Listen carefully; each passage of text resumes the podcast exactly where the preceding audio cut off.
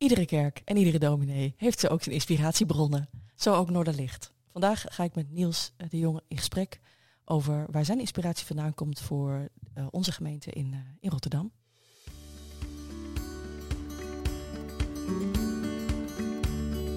Welkom bij de Noorderlicht Rotterdam podcast. Een serie gesprekken en psalmverdiepingen over geloof en wat het in je dagelijks leven kan betekenen.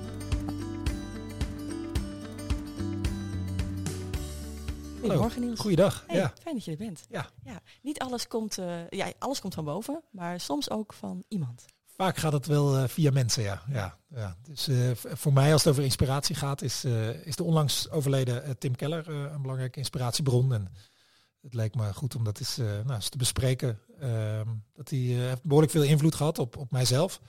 En ook op de, ja, hoe Noorderlicht ooit is gestart en om in welke vorm dat is gestart. Dus als Noorderlicht hebben we denk ik ook veel aan hem te danken. Hij, hij wist denk ik niet van het bestaan van Noorderlicht, maar hij heeft er wel de nodige invloed op gehad. Mooi. Dus hij was predikant en auteur. Ja, hij, hij, is ooit ook ergens gepromoveerd, gaf les aan een universiteit, maar koos er toen voor om in hartje New York, Manhattan, een kerk te gaan stichten. Daar werd hij voor gevraagd. Nou, met enige terughoudendheid is hij daaraan begonnen. Hij had een mooie, mooie baan aan een, universiteit, maar hij, hij ging dat onzekere avontuur aan van de kerk starten in, in Manhattan. En dat lukte. Uh, ook in Amerika is echt heel anders dan in Nederland, maar New York is niet de makkelijkste stad om, voor, voor het christelijk geloof, voor de kerk. en hij mikte ook nog op de misschien wel de moeilijkste groepen binnen New York. ja, hoogopgeleide mensen die, die volop in het, in, met hun carrière bezig zijn om die te, te bereiken. Nou, New York is misschien een klein beetje groter, maar Manhattan ja. aan de Maas ja. is misschien wel toch een soort van vergelijkbare situatie. Ja, ik ben één keer in New York geweest, uh, ook voor een studiereis naar die kerk van Tim Keller, onder andere. En toen dacht ik wel van, oh ja, ik was altijd heel erg trots op Rotterdam, maar als je dan New York loopt, is, is, is Rotterdam toch wel een, nou een dorp wil ik niet zeggen, maar een klein stadje. Het is iets kleiner. Het is iets kleiner, ja. maar hetzelfde mooie hart. Jazeker, ja. ja. Um, wat, wat deed dat met je, die, uh, die studiereis destijds? Want uh, waarschijnlijk, ja, omdat New York is heel groot, maar ja. uh, waren er bepaalde dingen in die kerk die je daar ervoer, um, die je ja, de kracht gaven om dat met Noordlicht te starten? Ja, die studiereis was in 2006. Noordlicht is uiteindelijk gestart in 2012, dus er zat nog wel wat tijd tussen. Maar ik was toen al wel heel erg bezig van, met het thema kerk anno nu hoe kun je nou zo kerk zijn dat mensen van nu daarbij aanhaken, dat je die aanspreekt, dat je die bereikt. Ook mensen die uh, misschien niet zoveel achtergrond hebben met christelijk geloof. Hoe, doe je dat nou? En in mijn studie, studietijd was ik daar al uh, mee bezig en, en aan het verdiepen. En ik was op het spoor gekomen van een, uh, een andere Amerikaanse kerk. En die, die ging heel erg voor, nou op zondag hadden ze seeker services. Dus dat waren voor de zoekers. Hadden ze hele speciale diensten met heel erg opgeleukt en verhipt en, en noem maar op. En uh, op uh, woensdagavond hadden ze dan uh, diensten voor, voor de christenen. Dus die gingen er blijkbaar bij uit dat je wilde je mensen bereiken met het geloof, dat je dan echt iets heel anders moest doen dan je voor je eigen mensen zou doen. Het is bijna een zwaktebod eigenlijk. Hè? Ja, nou, dat, dat, we slaan de zondag maar even over, want ja. Ja, je zou kunnen zeggen, primetime gaven ze wel op voor een missie, zeg maar. Dus dat vond ik wel aanstekelijk. En er zaten ook echt heel veel echt hele goede dingen die misschien niet uniek waren, maar hè, de, aandacht ook voor kleine groepen en voor uh, hoe, je, hoe je gaaf en talentgericht uh, mensen kunt inzetten en zo. Dus, dus de, gewoon ook wel leerzaam. Maar... En toen op een gegeven moment kwam Tim Keller langs met zijn kerk en die zei nou, nee, niet gelovigen, gelovigen, christenen, niet-christenen, zoekers, christenen. Ja, het zijn allemaal mensen. met dezelfde vragen, leven in dezelfde tijd, dezelfde verlangens, dezelfde gebrokenheid, de, hetzelfde intelligentieniveau. Dus ik zie niet in waarom je die niet uh, met één en dezelfde dienst uh, kan bereiken. Misschien dat die christenen wat kennisvoorsprong hebben als het gaat over uh, Bijbel en geloof. maar voor, voor de rest, het zijn dezelfde mensen. Dus, dus, dus ik, wij mikken in één en dezelfde dienst op allebei de groepen. En we hopen dat zowel mensen die voor het eerst binnenlopen in in hun kerk van hun leven, tot mensen die dat al tientallen jaren doen, dat die daar allebei door geraakt worden, opgebouwd, versterkt, geholpen. En dat vonden we een heel aansprekend idee. En je zag bij hem in New York ook gewoon dat het lukte. Ja. Ik herken het ook wel een beetje in jouw introductie steeds uh, in de kerk. Want als je jezelf voorstelt, je stelt, je stelt jezelf altijd voor. Uh, en je zegt ook regelmatig uh, of je hier nou al heel vaak komt of helemaal Ja. nog niks hebt met christelijk geloof. Weet je, wel. je bent heel inclusief daarin. Ja. Heb je dat van hem daarin meegekregen? Ja, want ik denk toen Noordlicht startte, geloofde ik hem, zeg maar. Eh, maar ik wist niet of het eh, eh, ook in Nederland zou werken, of het mij zou lukken. Dus, Er is altijd een vertaalslag, dus, hè, Ja, dus bij, ja, precies. Dus bij de start van Noordlicht dacht ik, nou, eh, eh, we gaan het zien. Dus ik, eh, ik, eh, ik probeer dat nog steeds wel.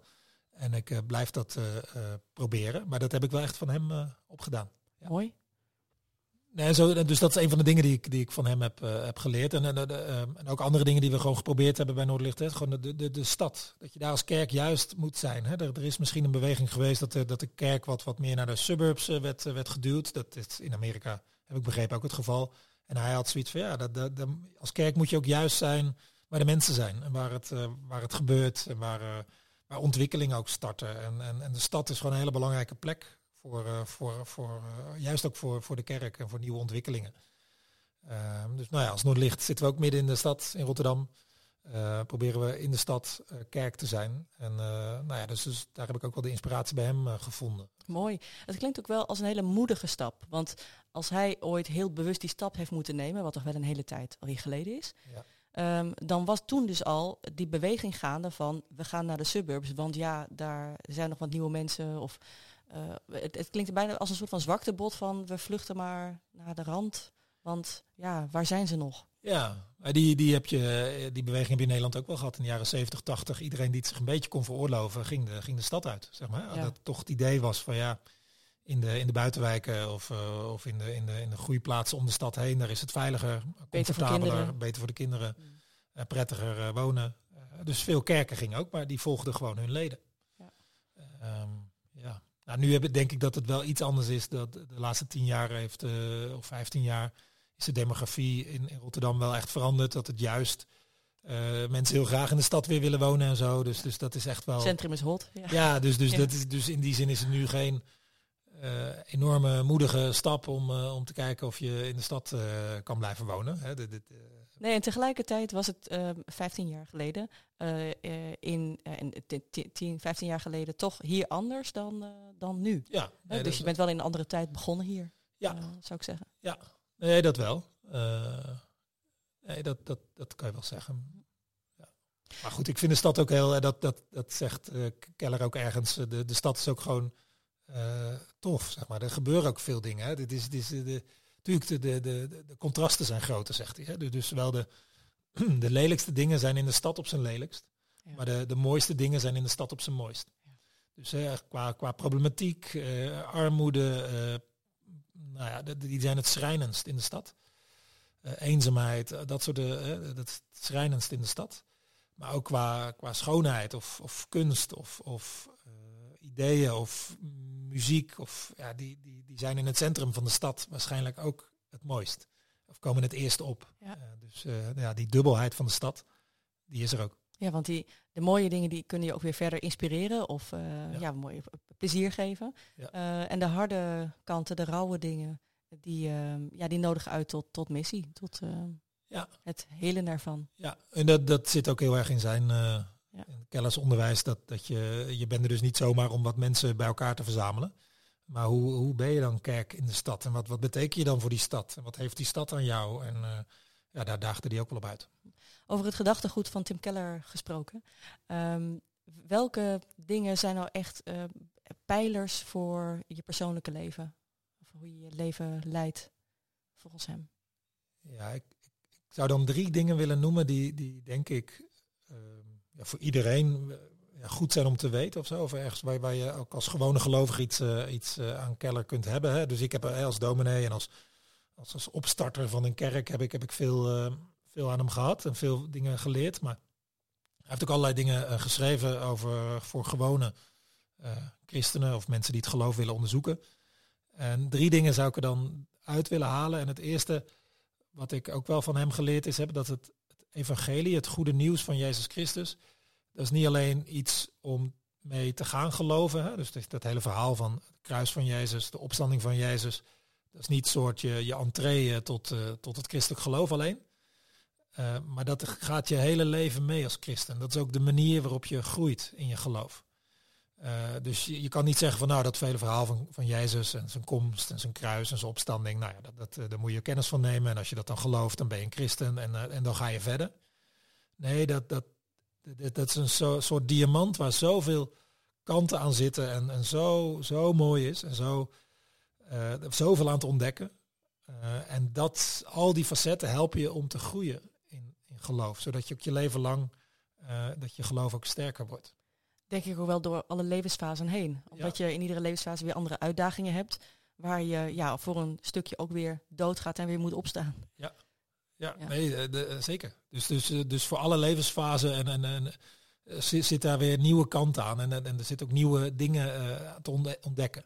En daar was Keller zelf een meester in om, om, uh, om ook elke keer weer nieuwe dingen daar uh, naar te ontdekken. Of, of, of misschien wel dingen die bekend waren, maar ze dan zo te ver verwoorden dat je denkt, oh, verrassend. Of oh, er zit dat er ook nog in. Of, of dus ja, je, je, je, ja daar, daar, raak je je leven lang niet op uitgekeken. Op dat, op dat goede nieuws. Ja. Het goede nieuws je leven lang. Ja, zeker. Ja. En een ander aspect van Tim Keller's gedachtegoed?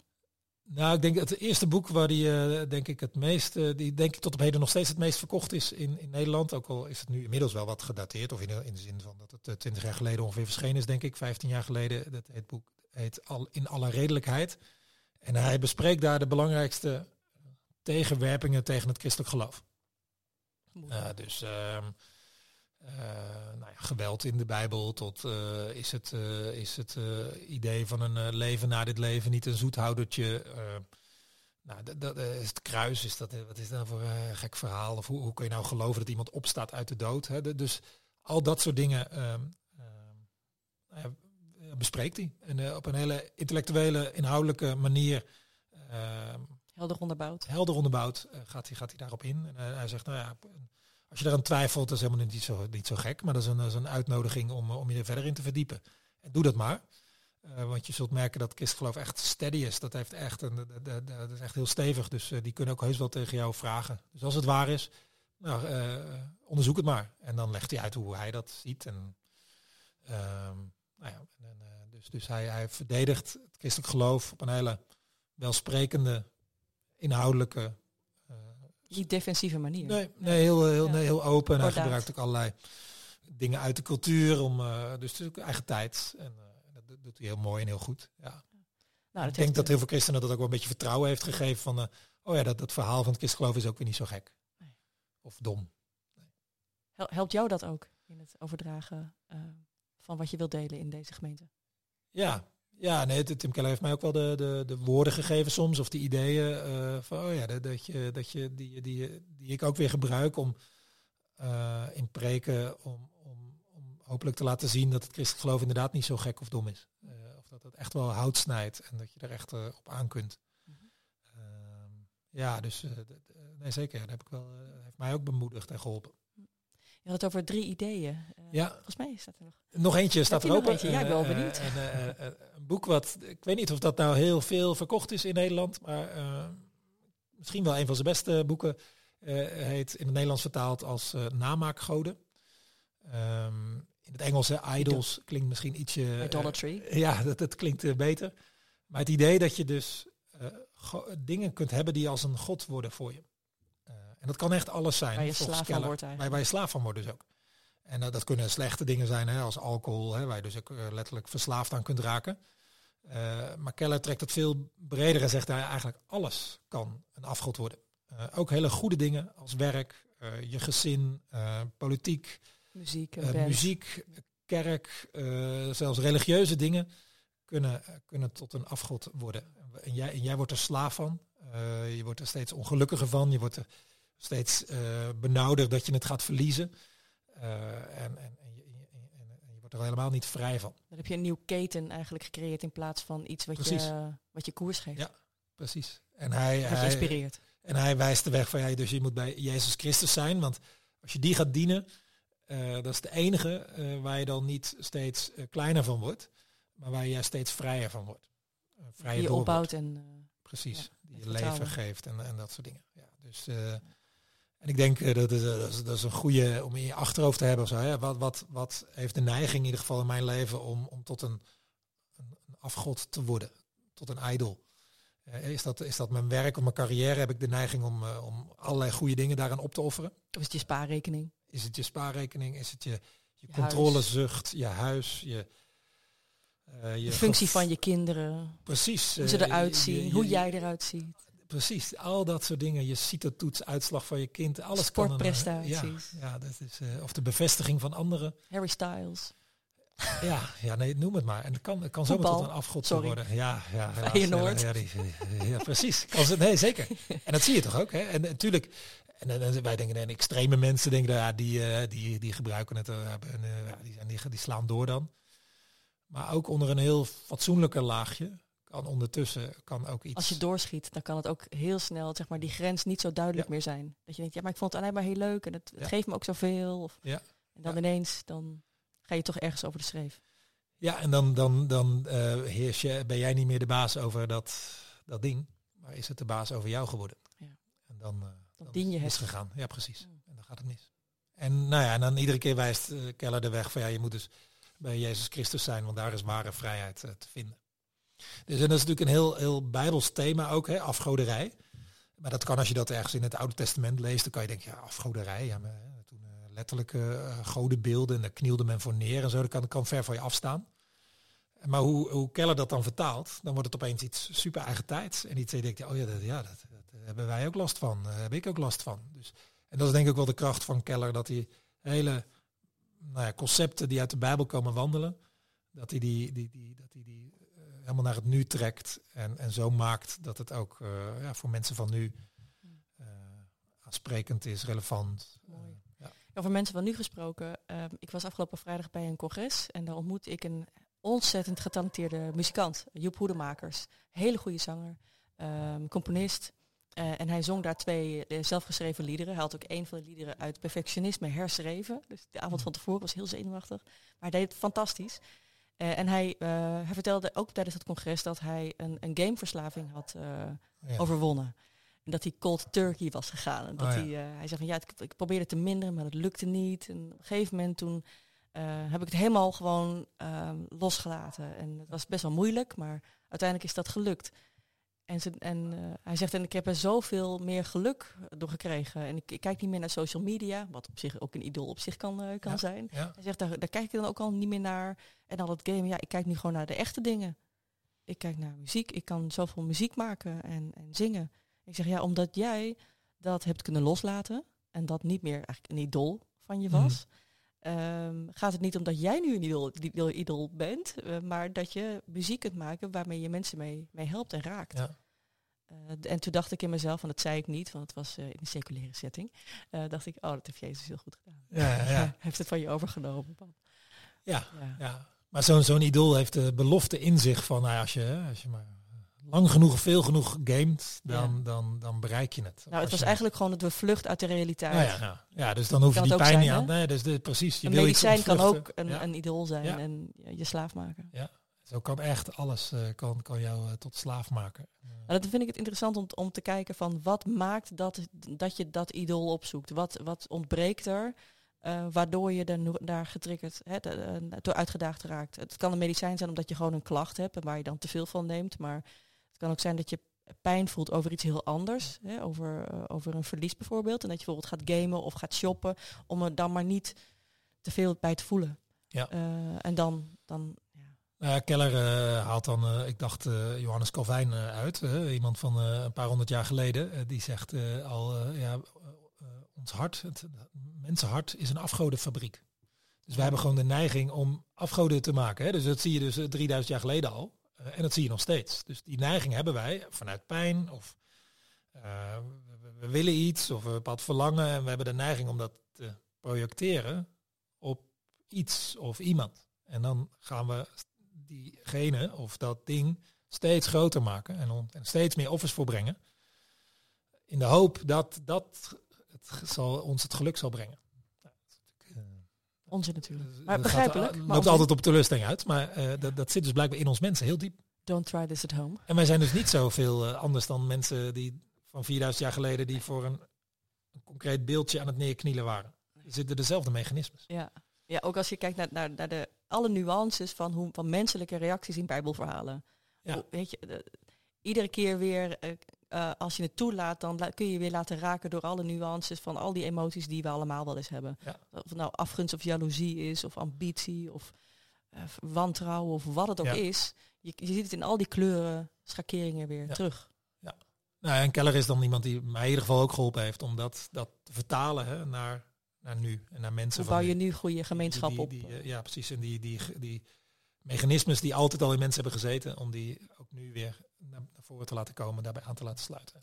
Ik zag ook in de titels eh, van de boeken die hij geschreven heeft, eh, toen ik er voor, voorbij scrolde, een hele, hele rits boeken, Ja, ehm, dat eh, met name de wat, de wat re- recentere titels ook echt gaan over, over persoonlijke uitdagingen. Ja. Over marriage, over het huwelijk bijvoorbeeld, of over, ehm, ja, over persoonlijke uitdagingen. ja.